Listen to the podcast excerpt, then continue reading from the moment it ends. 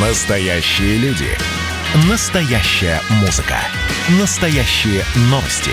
Радио «Комсомольская правда». Радио про настоящее. 97,2 FM.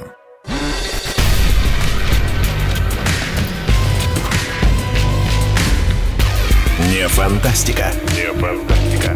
Программа о будущем, в котором теперь возможно все.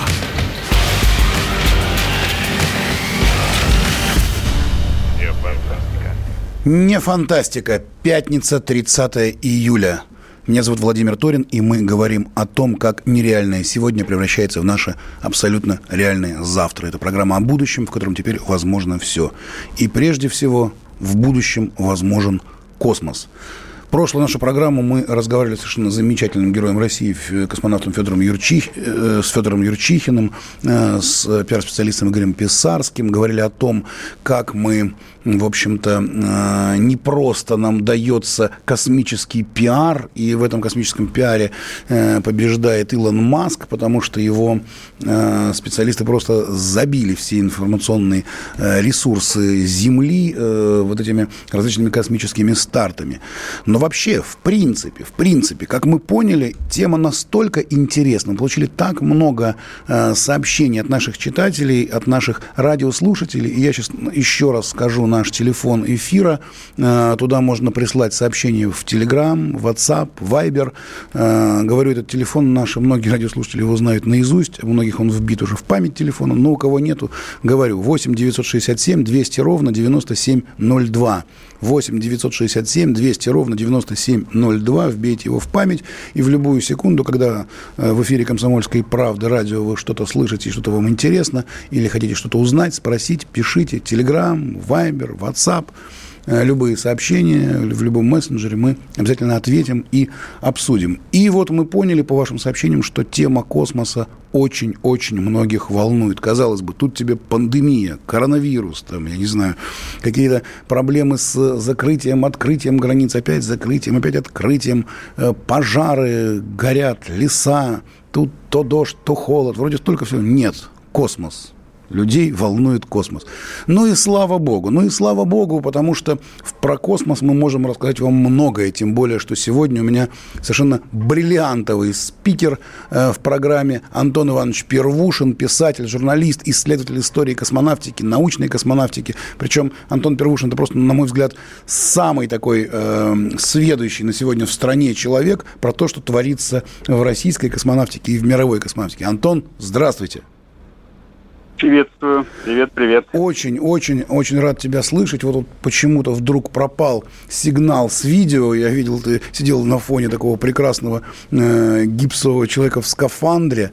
А, вот. Но надеюсь, что нам еще удастся восстановить э, картинку для да, наших зрителей, меня... кто в Ютьюбе. Угу. А, Антон, слушай... У меня, к сожалению, почему-то упал интернет совершенно, поэтому мы сейчас с тобой по телефону. Я не знаю, что происходит, у меня роутер почему-то не работает. Я не знаю, буквально только что работал.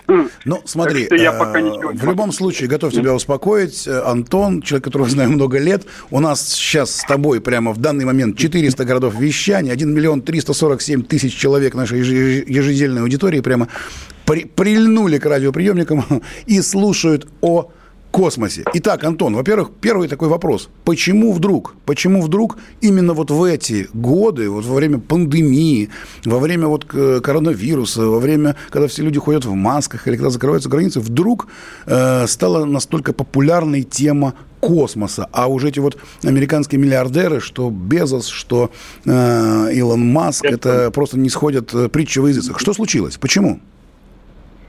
Ну, вообще, да, это действительно интересный вопрос, потому что я помню еще времена, когда космонавтика стала каким-то таким скучным, да, делом, э, когда нам сообщали, что вот, э, значит, в России все, так сказать, плохо, потому что мы теряем технологии, теряем специалистов, нет перспективных проектов.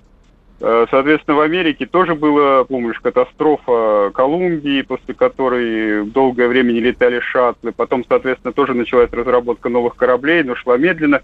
Ну, все как-то так вот оно казалось унылым таким, да, то есть не было вот этого духа соревновательности, казалось, что, в общем, человеку не сильно нужен космос, человечеству в целом. Да, тогда и больше, поэтому 90-е годы да, больше да, были да. нужны курицы, например, курицу купить в магазине, это казалось более неизбыточной мечтой, чем слетать на Марс, например, мне так кажется. Ну, да и, и в нулевые то же самое, уже хотя мы могли курицу себе позволить купить в магазине, но все равно ну, не было какой-то вот такой цели значимой, какой-то вот, ну, то есть э, космонавтика, которая до этого была как-то вот делом всего народа, да, она вдруг стала какой-то оторванной от нашей жизни, от нашего быта, от наших интересов, то есть совсем как-то оторвалась. Собственно, я считаю, что изменение серьезное внес в отношение к космонавтике, конечно же, уже упомянутый сегодня Илон Маск. Это человек, который действительно удивил мир, то есть который заявил еще там в начале нулевых, что он э, полетит на Марс, что он добьется того, чтобы началась экспансия человечества массовая, что он сделает дешевые космические корабли для туризма, что он, э, в общем, изменит совершенно всю инфраструктуру. Ну и, соответственно, конечно, я тоже очень скептически к нему относился, как и многие эксперты, потому что много таких было заявлений до него, Э, и во время его деятельности тоже появлялись какие-то люди, корпорации, миллионеры, миллиардеры, которые говорили, что вот мы завтра все перевернем, и все это заканчивалось шиком, в лучшем случае красивыми картинками в интернете. Но Маск сделал, да, да, за госсчет, это надо помнить, он э, взял конкурс НАСА и свои корабли, и ракеты он построил за государственный счет, но Э, нужно же учитывать колоссальную организационную работу и работу по пиару, да, то есть он сделал очень многое для того, чтобы люди поверили в его идею, принесли ему деньги, поддержали его, чтобы к нему пришли специалисты опытные из отрасли. То есть, э, безусловно, он э, сдвинул эту вот инерцию, инертную массу отношения к космонавтике. Можно сказать, что он стал неким таким популяризатором космической темы, да? Да, да. Или визионером, как сейчас принято Или, говорить. Как сейчас да? принято говорить визион... визионером, да. Но мы, да, мы об этом много говорили план. в прошлую нашу программу э, с Федором Юрчихиным и Игорем Писарским. Я специально пригласил одного из ведущих российских специалистов по пиару, и он говорит, да, Илон Маск, он скорее даже выигрывает эту вот битву именно э, на почве пиара э, в космосе. А вот вообще, ну вот, например, мы заявили вот. темой сегодняшнего нашего разговора «Земная битва за Луну и за Марс». Да, Луна, Марс, космос. А кто в ней побеждает, по-вашему? Ну, понимаешь, э, э, дело в том, что вот действительно возник определенный азарт, да, то есть Маск создал вот это ощущение азарта. Мы теперь следим за космонавтикой как за спортивным состязанием, как это было в 70-е годы, да, в 60-е и 70-е. То есть вот этот дух вернулся. И, разумеется, мы, естественно, думаем э, в рамках этой вот состязательности, что следующими целями, ближайшими целями будут э, Луна, Марс и так далее. Но на самом деле, если посмотреть на программы космических агентств мира, то не все так просто. Дело в том, что американцы, например, очень часто меняли свои приоритеты. Да? В 90-е годы они говорили, что собираются на Марс, нулевые сказали, что собираются на Луну, а Марс это слишком отдаленная цель. Теперь они снова собираются на Луну, правда, собираются строить вот сначала орбитальную станцию на селеноцентрической орбите, а потом, соответственно, уже как-то высаживаться. То есть это длительная работа, которая тоже понятно, что затянется, сдвинется вправо и э, сорвут все сроки, как обычно, да, будут долго нас кормить обещаниями, рисовать красивые картинки в интернете. Вот. Далее, есть частная космонавтика, которая, конечно же, пока не замахивается, ну, если не считать Илона Маска, который уже все продолжает утверждать тем, что он завтра полетит на Марс, Э, в этом он не изменился нисколько за 20 лет.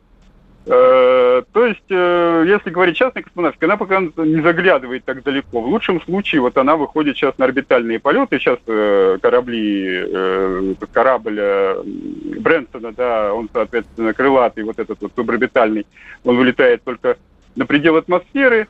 А там а, еще Безос, там еще Безос, да, да, да. Да, вот Абезос запустил у него именно капсульного типа корабль, э, похожий вот на схему Меркурия, американского первого космического корабля. Он тоже совершает такой короткий прыжок за пределы атмосферы. И, в принципе, понятно, какие у них цели дальше у этих э, двух организаций. Соответственно, это создать орбитальный корабль. То есть они такие проходят еще тот путь, который был там в 1961 году. 60-м, 61-м. Э, соответственно, вот эти их ближайшие цели, то есть они заняты именно туризмом, тем, чтобы сделать космос доступным для людей и так далее. Маск, понятно, что он, конечно же, уже привык пользоваться государственными деньгами, и он пытается встроиться в американскую вот эту вот программу возвращения на Луну. При этом как бы рассматривая свои э, корабли как вот такой ну, прототипы э, тех кораблей, которые в будущем полетят на Марс. Э, что у нас? У нас очень интересно. У нас, в принципе, мы прекрасно понимаем, что сейчас связываться в марсианскую гонку бессмысленно, поскольку все идут только разговоры, никаких конкретных программ не существует на самом-то деле. То есть есть какие-то отдельные проекты, которые пока не собраны, что называется, в такой комплекс, э, который уже будет действительно марсианской программой серьезной. Мы присматриваемся, конечно, к тому, что делают НАСА и Илон Маск по отношению к Луне. Да? Ну, у нас утеряны же некоторые уже навыки, технологии, связанные с состоянием Луны. Поэтому прежде всего нужно э, вернуть эти технологии, то есть опять научиться садиться на Луну, уже туда аппараты. Ну и, соответственно, вот у нас сейчас, слышал, наверное, мы заключили стратегическое соглашение с китайскими э, товарищами о том, что мы будем делать совместную такую вот автоматическую исследовательскую базу То есть без участия пилотов, я хотел бы это подчеркнуть. Ну, это как бы такие вот шаги. Антон, а, я, предлагаю, деле, я предлагаю прерваться да, совсем ненадолго, потому что я, я понимаю, что ты, ты можешь рассказывать о космосе вечно. И, кстати, вот история про э, стратегическое соглашение с китайцами, нужно обязательно про это поговорить более предметно. Мы отдельно это расскажем сразу после рекламы. Реклама пройдет быстро, буквально 1 минута 25 секунд. Продержитесь, дорогие радиослушатели, потому что дальше будет интересно. Человек, который у нас сегодня в эфире, Антон Первушин, знает про космос так много, что это очень-очень-очень интересно. Через полторы минуты встречаемся здесь в эфире. Радио «Комсомольская правда». Это самые оперативные новости. Я слушаю радио «Комсомольская правда». И тебе рекомендую.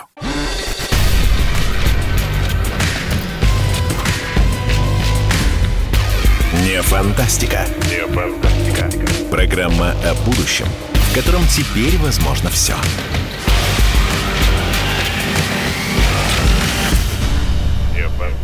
Не фантастика. Меня зовут Владимир Торин. Мы вернулись в студию. С нами Антон Первушин, русский писатель, журналист, автор научно-фантастических и научно-популярных книг. Человек, который очень многое знает о космосе. И мы говорим о том, как проходит вот эта вот земная битва за Луну, Марс – за космос, кто в ней побеждает.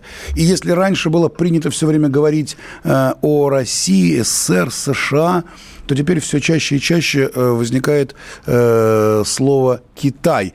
И мы э, прервались на том, что существует у России, у Китая некое, некое соглашение, стратегическое соглашение, когда Роскосмос и Китайская национальная космическая администрация договорились и подписали соглашение о намерениях по сотрудничеству в области исследований Луны и дальнего космоса, а также о создании Центра данных по лунным проектам.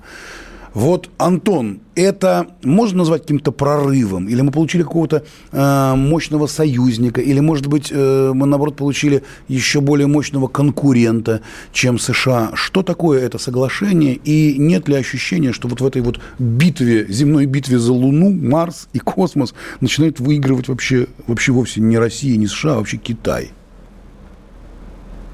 Ну, что тут сказать. Действительно, безусловно, это соглашение нам выгодно, э, потому что Китай действительно мощный союзник. Э, обычно они такого рода соглашения не разрывают и не обманывают своих партнеров. Поэтому, в принципе, можно рассчитывать действительно на долгое плодотворное сотрудничество. Мы вообще с Китаем сотрудничали уже в 90-е, но тогда это было на таких каких-то, знаешь, птичьих основаниях, да. То есть китайцы к нам приезжали, с удовольствием у нас учились, заимствовали технологии, делали заказы на разные изделия. Ну, это было действительно, то есть китайцы только еще создавали собственную отрасль, еще не совсем понимали, что они хотят. Сегодня у них действительно очень мощная космонавтика, мощными ракетами. Э, они уже доказали да, свою, свою компетенцию тем, что высадили два лунохода на Луну, э, отправили аппарат, который потом вернул грунт с Луны. То есть они фактически воспроизводят тот путь, который шел Советский Союз вот в 70-е э, годы. Сейчас запустили орбитальную станцию, наверняка слышал, на ней работают э, космонавты китайские. То есть это фактически 70-е. Э, они, им спешить некуда, они не считают, что они участвуют в какой-то гонке, в какой-то битве. Они постепенно, шаг за шагом реализуют такую обширную программу освоения космоса. И, конечно же, у них ближайшей целью является Луна. Не для того, чтобы там как-то утереть нос нам или американцам, а просто для того, чтобы действительно развивать свою инфраструктуру дальше. Далее у них, очевидно, будет Марс. Ну, то есть, э, когда у них возникнет действительно мощная марсианская программа, это будет очень не скоро, я думаю, это будет только в сороковые. Я думаю, что тут уже опять же начнется э, шевеление, беготня своего рода, да, то есть начнется действительно настоящая космическая гонка. Сейчас мы только к этой гонке подступаемся, хотя уже, уже, уже азарт, уже чувствуешь, да, азарт. Да, безусловно. Вот. Я, я просто смотрю за да, да. Э, всяческими сообщениями различных информагентств, э, то, что творится в интернете. Это, ну, если раньше это были какое-то засилье разнообразных там звездных войн, фильмов, да, то теперь это совершенно реальная история. И более того, я слышал что-то про китайских космических туристов, которых вроде бы есть договоренность, что Роскосмос отправит куда-то в космос. Ты знаешь что-нибудь об этом? Ну да, ну вообще ну, у нас же сейчас открытая, то есть у нас теперь как бы две программы. Есть государственная программа, которая, собственно, работает в интересах э, отечественной науки и страны, и обороноспособности страны, и, соответственно, в ней свой частный сектор, э, который тоже как бы подчинен, конечно же, государству, но при этом ориентирован на извлечение прибыли. И поскольку мы первая страна, которая отправила официальных космических туристов в космос, как ты знаешь, еще вот когда только-только мкс собрали, мы уже начали возить и, соответственно, мы эту практику будем продолжать. Цены, конечно, выросли с тех пор, ну и доллар, знаешь, похудел. Э, вот, и поэтому, естественно, очень много есть и вот э, и японские ребята э, заключили контракт на полет, то есть для их будет специальный корабль изготовлен. То есть речь же идет не о том, чтобы вот одно кресло в корабле, как раньше было, да, ну то есть мы запускаем наших космонавтов и одно кресло продаем. А речь идет о полноценном туризме, то есть будут специальные корабли оплачиваться и строиться под туристов. И нас ждет много интересного, в том числе и там выход первого туриста в открытый космос и так далее. Ну, естественно, Маск тоже не дремлет, тоже создает сейчас, прямо сейчас корабли для туристов э, орбитальных. То есть это все действительно стало очень аза, таким спортивным состязанием уже, как действительно в 50-70. То есть появилось много игроков. Когда вот была только, был только Советский Союз и СССР, которые, так сказать, там боролись за те или иные исторические приоритеты. Это было одно. А сегодня уже игроков много. То есть Россия, Китай, э, Америка, частные компании. То есть это все становится очень оживленно. И, конечно, очень много комментариев по этому поводу. Уже появились команды болельщиков. Кто-то болеет исключительно за Маска, несмотря на то, что он, допустим, там гражданин России, должен вроде бы болеть за Роскосмос, но вот так получилось, да, что ему Маск по тем или иным причинам больше нравится. Кто-то болеет, так сказать, за Роскосмос. Вот сейчас, ты знаешь, э, происходят разные события с наукой, э, с модулем наука, который пристыковался к МКС. И там, чего только не прочитаешь сейчас в интернете, каких только комментариев по этому поводу. Э, вот. Ну и, соответственно, ну, Америка, да, тоже постепенно НАСА создает собственные корабли и, скорее всего, тоже в эту гонку скоро включится так или иначе. Тем более, что у НАСА есть своя, как бы, там, гонка, гонка выше, дальше от Земли. То есть там, например, вот сейчас на Марсе работает множество аппаратов, туда прилетел китайский планетоход, Соответственно, американский марсоход работает, там тоже очень много всего интересного. Огромное количество разных аппаратов сейчас работает в Солнечной системе. То есть все это, конечно, очень интересно, захватывает, захватывает. Ну, а сам, как ты считаешь, Антон, вот когда, когда э, вот простой российский гражданин может взять, да и полететь в космос, чтобы он был не мультимиллиардером, а там, не знаю, миллионером средней руки. Вот насколько это близко к нам вообще? Не, ну самый прямой сейчас до сих пор способ это, конечно, пойти и попробовать поступить в отряд космонавтов, пройти соответствующую подготовку да, это, Это с 1961 года это работает, да, я знаю. Да, да, да. Вот у тебя Юрчихин был, он тебе, наверное, рассказал, как это делается. Конечно. А, вот, да, да, вот. Ну и, соответственно, ну я думаю, что все это будет, безусловно, чем более массовым туризм, чем более массовым будет этот туризм, суборбитальный, орбитальный, тем будут ниже цены, разумеется. Это станет действительно индустрией, а не как сейчас единичные случаи, единичные полеты. И тогда действительно появится такая возможность копить немного денег, да, открыть депозитный счет и откладывать него на полет в космос там через 20 лет. Э, вот. А э, когда? Вот как, по, по, твоим, по твоим прикидкам, ты всю жизнь изучаешь космос. Ну вот скажи, по твоим прикидкам, ну, я когда думаю, такое будет? Не, не, не в этом десятилетии точно, но где-то вот вторая половина следующего десятилетия. То есть после 1935 года уже это станет, я думаю, если это будет развиваться такими же темпами, как развивается сейчас, то если экстраполировать так линейно, да, не учитывая ска- качественных скачков, которые могут произойти в технологиях, то я думаю так вот, примерно так. То есть прям через 14 лет уже, в общем, вполне может быть э, достаточно массово вот эта вся история с космическим туризмом, да? Да, да. Еще, к тому же, скоро же Индия присоединится к клубу, держав э, пилотируемой космонавтикой. Так что уже будут еще больше да, а, у них, а у них народу там много, поэтому их нужно срочно в космос отправлять, да? А вообще, в принципе, вот вся эта история с отправкой э, людей в космос, с захватом Луны или Марса, а вот э, объясни мне, для чего это нужно? Вот э, когда-то давно это было э, объяснено США к Великой Победой, когда в 61 году, да, значит, их астронавты взяли, э, в 69 году, 59 взяли, да и высадились э, на Луну, да, э, сделали там два или три шага, причем до сих пор огромное количество людей в интернете спорит, что это снималось где-то в павильоне, что на самом деле никто ни на какую Луну не летал. А вообще, для чего это надо? То есть э, мы будем создавать там города, там будут жить люди, которые потихонечку будут как-то перебираться с Земли. Вот э, ты как писатель-фантаст, э, расскажи, для чего нам Луна, для чего нам Марс? Ну, я хотел бы сначала все-таки уточнить, что американцы не один раз э, высаживались на Луну и не делали там один-два шага, а все-таки шесть раз и довольно изрядно там натоптали. вот, это уточнение. А, ну, что тут скажешь? Ну, я говорил уже тебе, по-моему, ну, ну, повторюсь, что я считаю, что движение вверх, движение в космос у человека в крови, что это базовый инстинкт, ну, вид, который заселил всю Землю, естественно, нас, э, собственно, природа толкает э, осваивать новые пространства. То есть, если какая-то страна откажется от такой экспансии, США или Россия, другая какая-нибудь подхватит, как мы и видим, да, Китай Индия. То есть, это будет всегда продолжаться. Э, почему в этой гонке нужно участвовать обязательно? Потому что космонавтика это величественное дело, это дело ради истории, да, истории будущего. Э, то есть э, та культура, которая сможет распространиться в космическое пространство, она, у нее появляется шанс на вечное сохранение, то есть на вещь. То есть наш язык, наша культура сохранятся они нас переживут и выйдут в космос и станут там, язык станет языком космического общения, как он, кстати, и есть сейчас, русский язык, язык космического общения.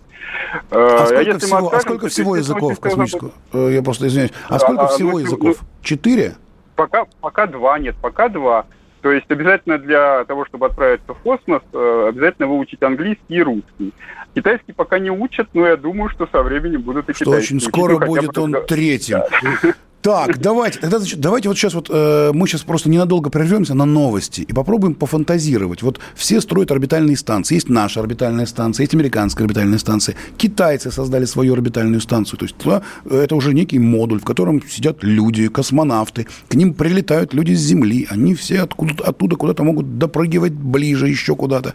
Давайте порассуждаем, для чего эти орбитальные станции, как они будут использоваться в будущем и что нас ждет в будущем в космосе. В программе «Не фантастика» на радио «Комсомольская правда». Радио «Комсомольская правда».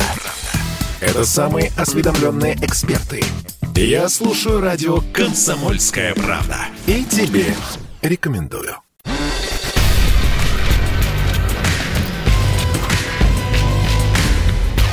Не фантастика. Не фантастика. Программа о будущем, в котором теперь возможно все. Все.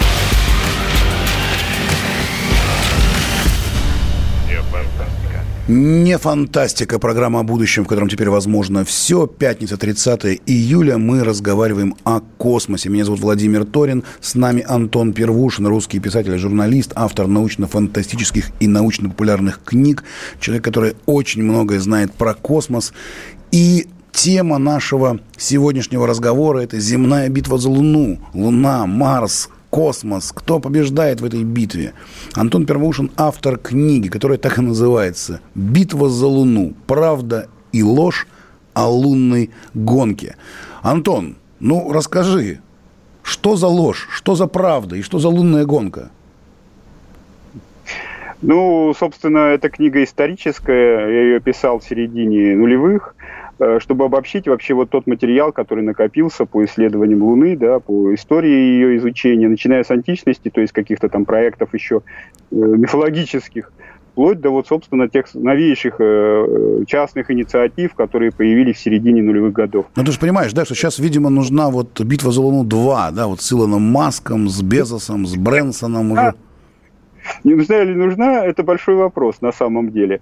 Дело в том, что когда вот есть определенное соревнование да, в достижении Луны, оно все продолжает все-таки вот давлеть над ним э, вот это вот именно американская программа, опыт американской программы. То есть вот надо воткнуть флаг, да, доминирование свое государственное указать. А дальше начинается вопрос, а что там делать на Луне? Потому что сама по себе она не очень интересна. Конечно, были разные проекты, что давайте там гелий-3 добывать, но вы сначала, извиняюсь, реактор сделайте на гелий-3, на Земле здесь, а потом уже э, э, начинаете обсуждать, как добывать гелий-3 на Луне. Ну, то есть, э, пока не, непонятно с практической точки зрения. С другой стороны, Луна это, конечно, хороший полигон, и даже не сама она, а вот э, вселенно-центрическая орбита. Почему, кстати, американцы собираются станцию строить на вселенно-центрической орбите? Потому что они прекрасно понимают, что э, куда ценнее именно вот э, создание там инфраструктуры. А таким образом, они как бы будут создавать там и опробовать э, пилотируемые корабли для полета по соседним планетам.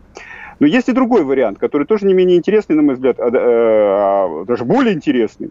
Это, собственно, освоение астероидов сближающихся. Ну, довольно много космических камней летает рядом с нами, периодически они приходят к нам, пролетают мимо Земли, э, ходят по соседним орбитам с Землей. То есть э, эти камни уже, многие из них пересчитаны, Э, как бы э, про проименованы, и, в принципе, можно уже организовывать полеты к ним, не обязательно же именно на Луне сосредоточиться, потому что астероиды тоже интересная цель, там есть ресурсы, которые следует изучить, собственно, тоже, опять же, исторические приоритеты и государственное доминирование можно продемонстрировать, высадив своего космонавта первым на астероид. Там. Причем каждый астероид уже уникальный, и, соответственно, каждый раз можно будет с каждым астероидом э, говорить о своей победе. И, кстати, между прочим, вот это мое представление о том, что не обязательно включаться в чистом виде в лунную гонку, то есть стремиться повторить опыт американцев, э, а вот именно заняться более чем-то таким, более изысканным, назовем это так, э, как раз разделяет Дмитрий Олегович Рогозин, когда я там с ним встречался, там в составе такого коллег, так сказать, как-то раз он нас пригласил журналистов и блогеров э, поговорить с ним, и он, собственно, там действительно тоже излагал эту идею, что совершенно не обязательно вот сосредотачиваться на Луне и Марсе, когда в космосе еще много других интересных объектов. Это мне напоминает э, книгу «Маленький принц», где принц посещал астероиды, на одном жил э, фонарщик, который зажигал фонарь, на другом король, на третьем пьяница. И такие много, на многих астероидах можно высаживать много людей, да и потом говорить о том, что мы, в общем, придумали новую программу такую. А вообще, в принципе, вот, э, Антон, ты как человек, который изучает вот э, нашу всю э, большую космическую историю, да, как ты видишь вот это вот развитие? Ну, например, освоили астероид, или два, или три, или мы увеличили свою орбитальную станцию, или мы все-таки, как вот сейчас пообещали, обещали китайцам, вместе с ними начали изучать Луну. Э, куда мы все-таки направим основную, так сказать, силу удара Роскосмоса? Ну, на самом деле, все-таки, если смотреть с таких позиций глобальных, общечеловеческих, земных, то понятно, что, конечно же, Марс нам все равно не обойти. То есть, э, все равно все эти, э, как бы вот, э, экспедиции там, к Луне, создание орбитальной станции более развитой, более расширенной, с разными модулями, с разного назначения, в том числе и туристическими модулями, создание различных систем для полетов куда угодно, хоть даже на Венеру, там, я не знаю, и так далее, все равно в конечном итоге все эти средства создаются для самой главной как бы, цели, да, это ближайшая к нам планета, на которой, в принципе, можно действительно развернуть базу, которая потом вырастет в колонию, это Марс. Ну, просто так устроена Солнечная система, нам не обойти это. Подожди, а почему не да? Луна, Антон, почему не Луна, подожди, почему Марс? А, а, на, а на Луне, потому что нам нечего делать. Дело в том, что Луна... Ну вот, а на Марсе как раз есть где развернуться. Да, стерильный мир, э, собственно, без атмосферы, там всегда будет сложно очень существовать, низкая сила тяжести. Э, когда она близко, но, в принципе, нет такого движения, вот такого прорыва. То есть там создать колонию будет очень сложно, если вообще возможно. То есть есть большие сомнения о том, что э, на Луне можно создать колонию, которая проживет там дольше одного поколения. Э, именно в силу того, что она, в общем, совершенно непригодна для жизни, для там, разведения биосферы, ну, то есть мы никогда не преобразуем Луну. А вот у Марса, в принципе, есть потенциал для преобразования, для терраформирования, как сейчас модно говорить, для того, чтобы там действительно создавать какие-то города и мощные поселения. И действительно, ну, это, это, это перспектива, я все-таки в этом смысле скептически смотрю, это не этого века даже. Я думаю, что, в принципе, мы вот первую экспедицию на Марс полноценную, если доживем, увидим только во второй половине этого века, там, и причем она будет такая небольшая относительно, то есть разведывательная миссия, именно чтобы попробовать э, создать соответствующую технологию. Понимаешь, тут же всегда важно в космонавтике, чтобы двигаться дальше, нужно отработать какой-то технологический этап. Э, и, конечно, это может быть скучно, это может быть очень долго, но без него дальше не двинуться. Сегодня у нас нет, на самом деле, ну, реального прототипа межпланетного корабля. Вот что бы там ни говорил Маск, что у него там все схвачено, на самом деле это неправда. У него нет до сих пор еще ни системы жизнеобеспечения, которая будет корабль обеспечивать на протяжении месяцев полетов, ни системы посадки этого, этого корабля на Марс, ни там систем для поддержания колонии, ничего этого еще нет. И на самом деле это займет у Баска или у кого-то другого достаточно много времени, десятилетия на самом деле. И э, поэтому вряд ли раньше, чем э, вторая половина века, такая экспедиция состоится. Но тем не менее, действительно, Солнечная система устроена так. И, кстати, я считаю, что она устроена в этом смысле очень удобно. Смотри, рядом Луна, да, которая позволяет ее использовать как полигон для отработки этих технологий. Близко, с одной стороны, а с другой стороны, ну, делать там нечего. То есть э, земляне не застрянут там надолго. Потом, соответственно, нет планеты внутри Солнечной системы, пригодной для обитания.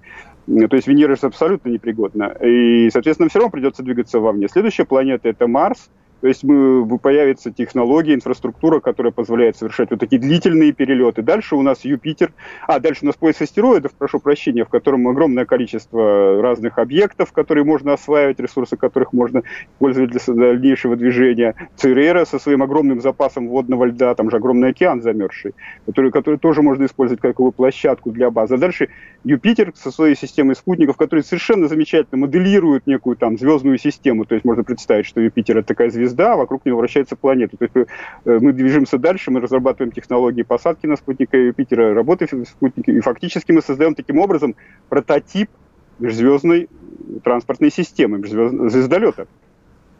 Ух, Прям так э, аж голова закружила, головокружение от успехов какой-то. Это Антон Первушин, русский писатель, журналист, автор научно-фантастических и э, научно-популярных книг, исследователь российской космонавтики. И, Антон, ты уверен, что, в общем, мы вот движемся туда, медленно, но верно? Потому что, я же говорю, Солнечная система в этом смысле устроена идеально для развития космической экспансии. Она, ее ты не изменишь уже все, она вот такая. И поэтому она именно так э, структурирована удивительным образом, что двигаться мы можем только вовне, постепенно осваивая этап за этапом различные технологии, позволяющие в конечном итоге и открыть межзвездную навигацию. Вот как. Э, я очень рад, Антон, видеть тебя наконец-то на экране. Вторая часть нашей э, программы идет уже в YouTube. Мы видим тебя и пишут наши радиослушатели, что за фигура космонавта на переднем плане. Из Липецка спрашивает человек. Что за фигура космонавта на переднем плане? Мне родственники подарили на мое день рождения недавнее. У меня есть всякие различные статуэтки – космонавтов, это вроде бы Гагарин. Что-то такое. Ну, хотя у него лицо такое э, не гагаринское какое-то, да? Но да, но в скафандре, СССР написано, да. так сказать, что похвастаться, что у меня теперь и такая статуэтка в коллекции есть. Но вообще, если вы хотите меня порадовать, дарите мне статуэтки с Гагариным, Королевым, Циолковским и, других, и другими выдающимися деятелями космонавтов. Ну, не надо... Э, я знаю, что на сегодня самая, наверное, известная, самая правильная и самая полная биография Гагарина, это как раз, э, Антон, э, твоя книга под названием «Гагарин», да, и, в общем, спасибо огромное, что ты мне ее подарил в свое время. Вот скажи, все-таки, вот у нас вопрос такой, земная битва за Луну и за Марс, кто побеждает? Вот когда полетел Гагарин, было понятно, что побеждает Советский Союз. А сейчас кто? И причем коротко, за 20 секунд надо ответить. Ну, я думаю, что сегодня, именно если говорить о Луне и Марсе, если говорить о Луне, вырвался вперед заметно Китай, если говорить о Марсе, то вырвались заветно американцы. К сожалению, конечно, пилоты туда не летают, но, по крайней мере, уже работают беспилотные автоматы, э, системы, которые создают, собственно, основу для дальнейшего э, продвижения, для разворачивания инфраструктуры на этих планетах. Спасибо. Антон Первушин, исследователь российской космонавтики, писатель, журналист, автор научно-популярных книг. Мы э, прерываемся на полторы минуты рекламы и вернемся сюда в студию, чтобы окончательно понять, земная битва за Луну и за Марс, кто побеждает и какие у нас перспективы в программе «Не фантастика». Радио «Комсомольская правда». Это самые прослушиваемые аудиосериалы. Я слушаю радио «Комсомольская правда» и тебе рекомендую.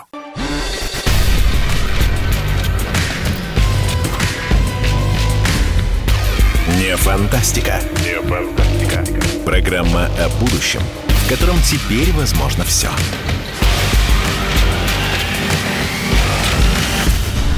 Не фантастика. Не фантастика. Владимир Торин, Антон Первушин, русский писатель, журналист, исследователь космонавтики. Мы говорим о кос космосе, о космонавтике, о земной битве за Луну и за Марс. И вот удалось мне вынудить Антона Первушина сказать, кто же побеждает в этой битве. Оказывается, за Луну, я так понимаю, больше побеждают Соединенные Штаты Америки, а за Марс Китай. Да? И мы как-то отстаем. Так, я правильно понял?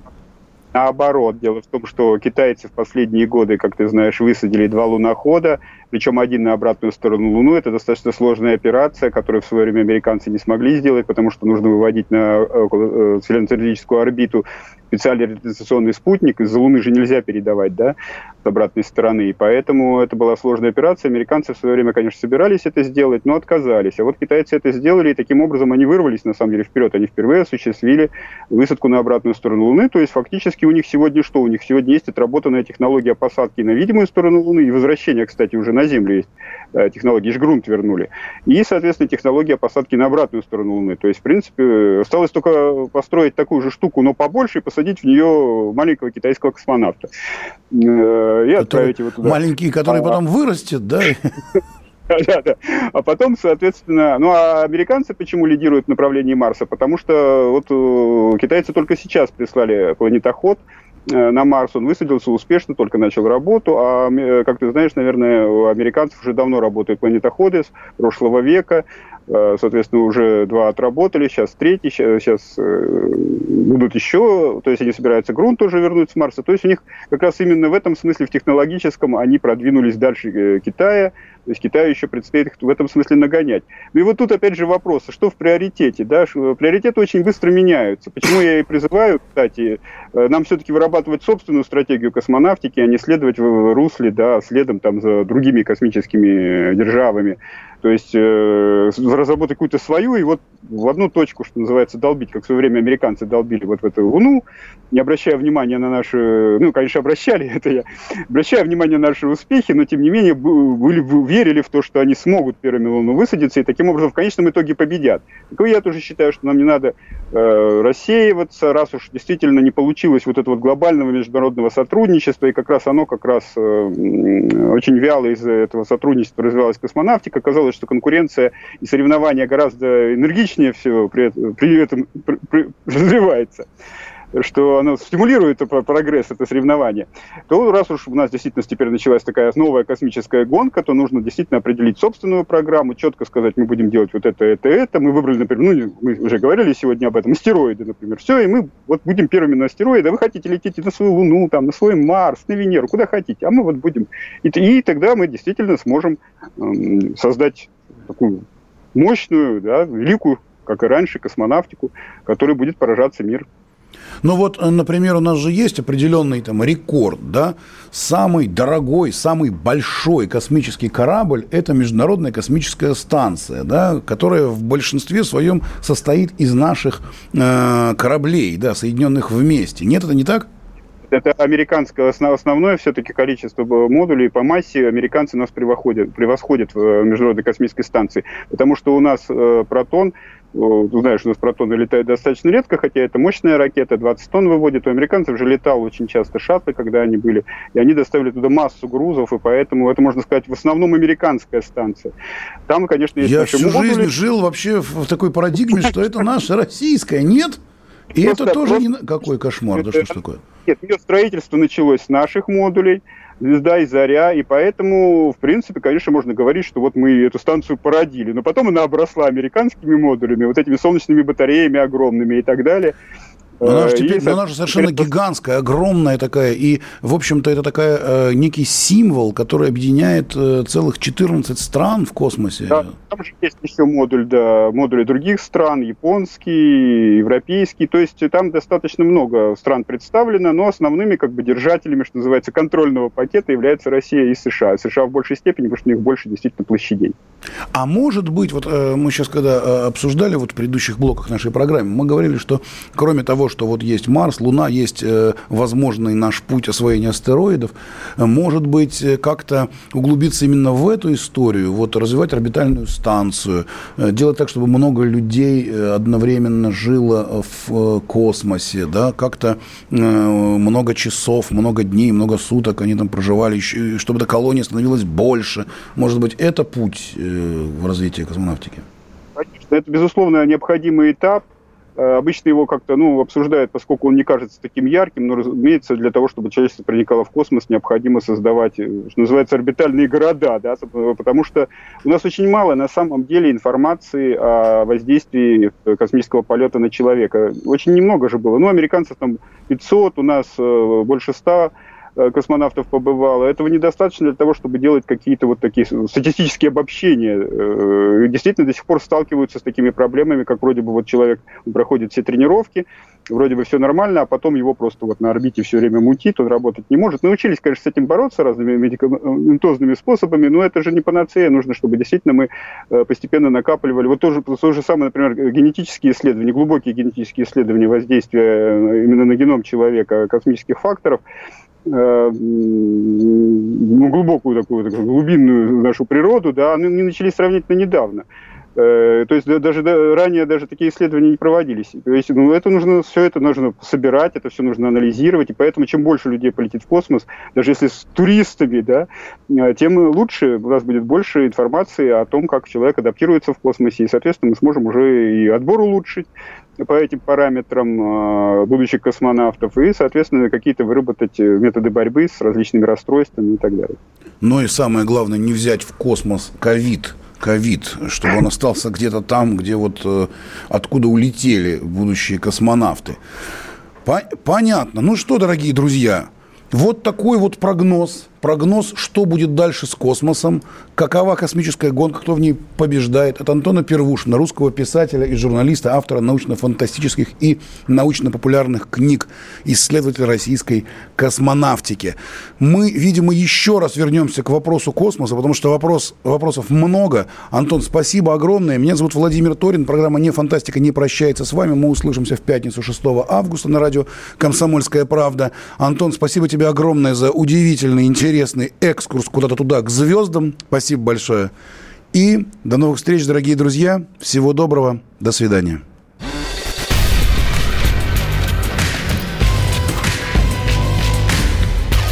Не фантастика. Не фантастика. Программа о будущем, в котором теперь возможно все.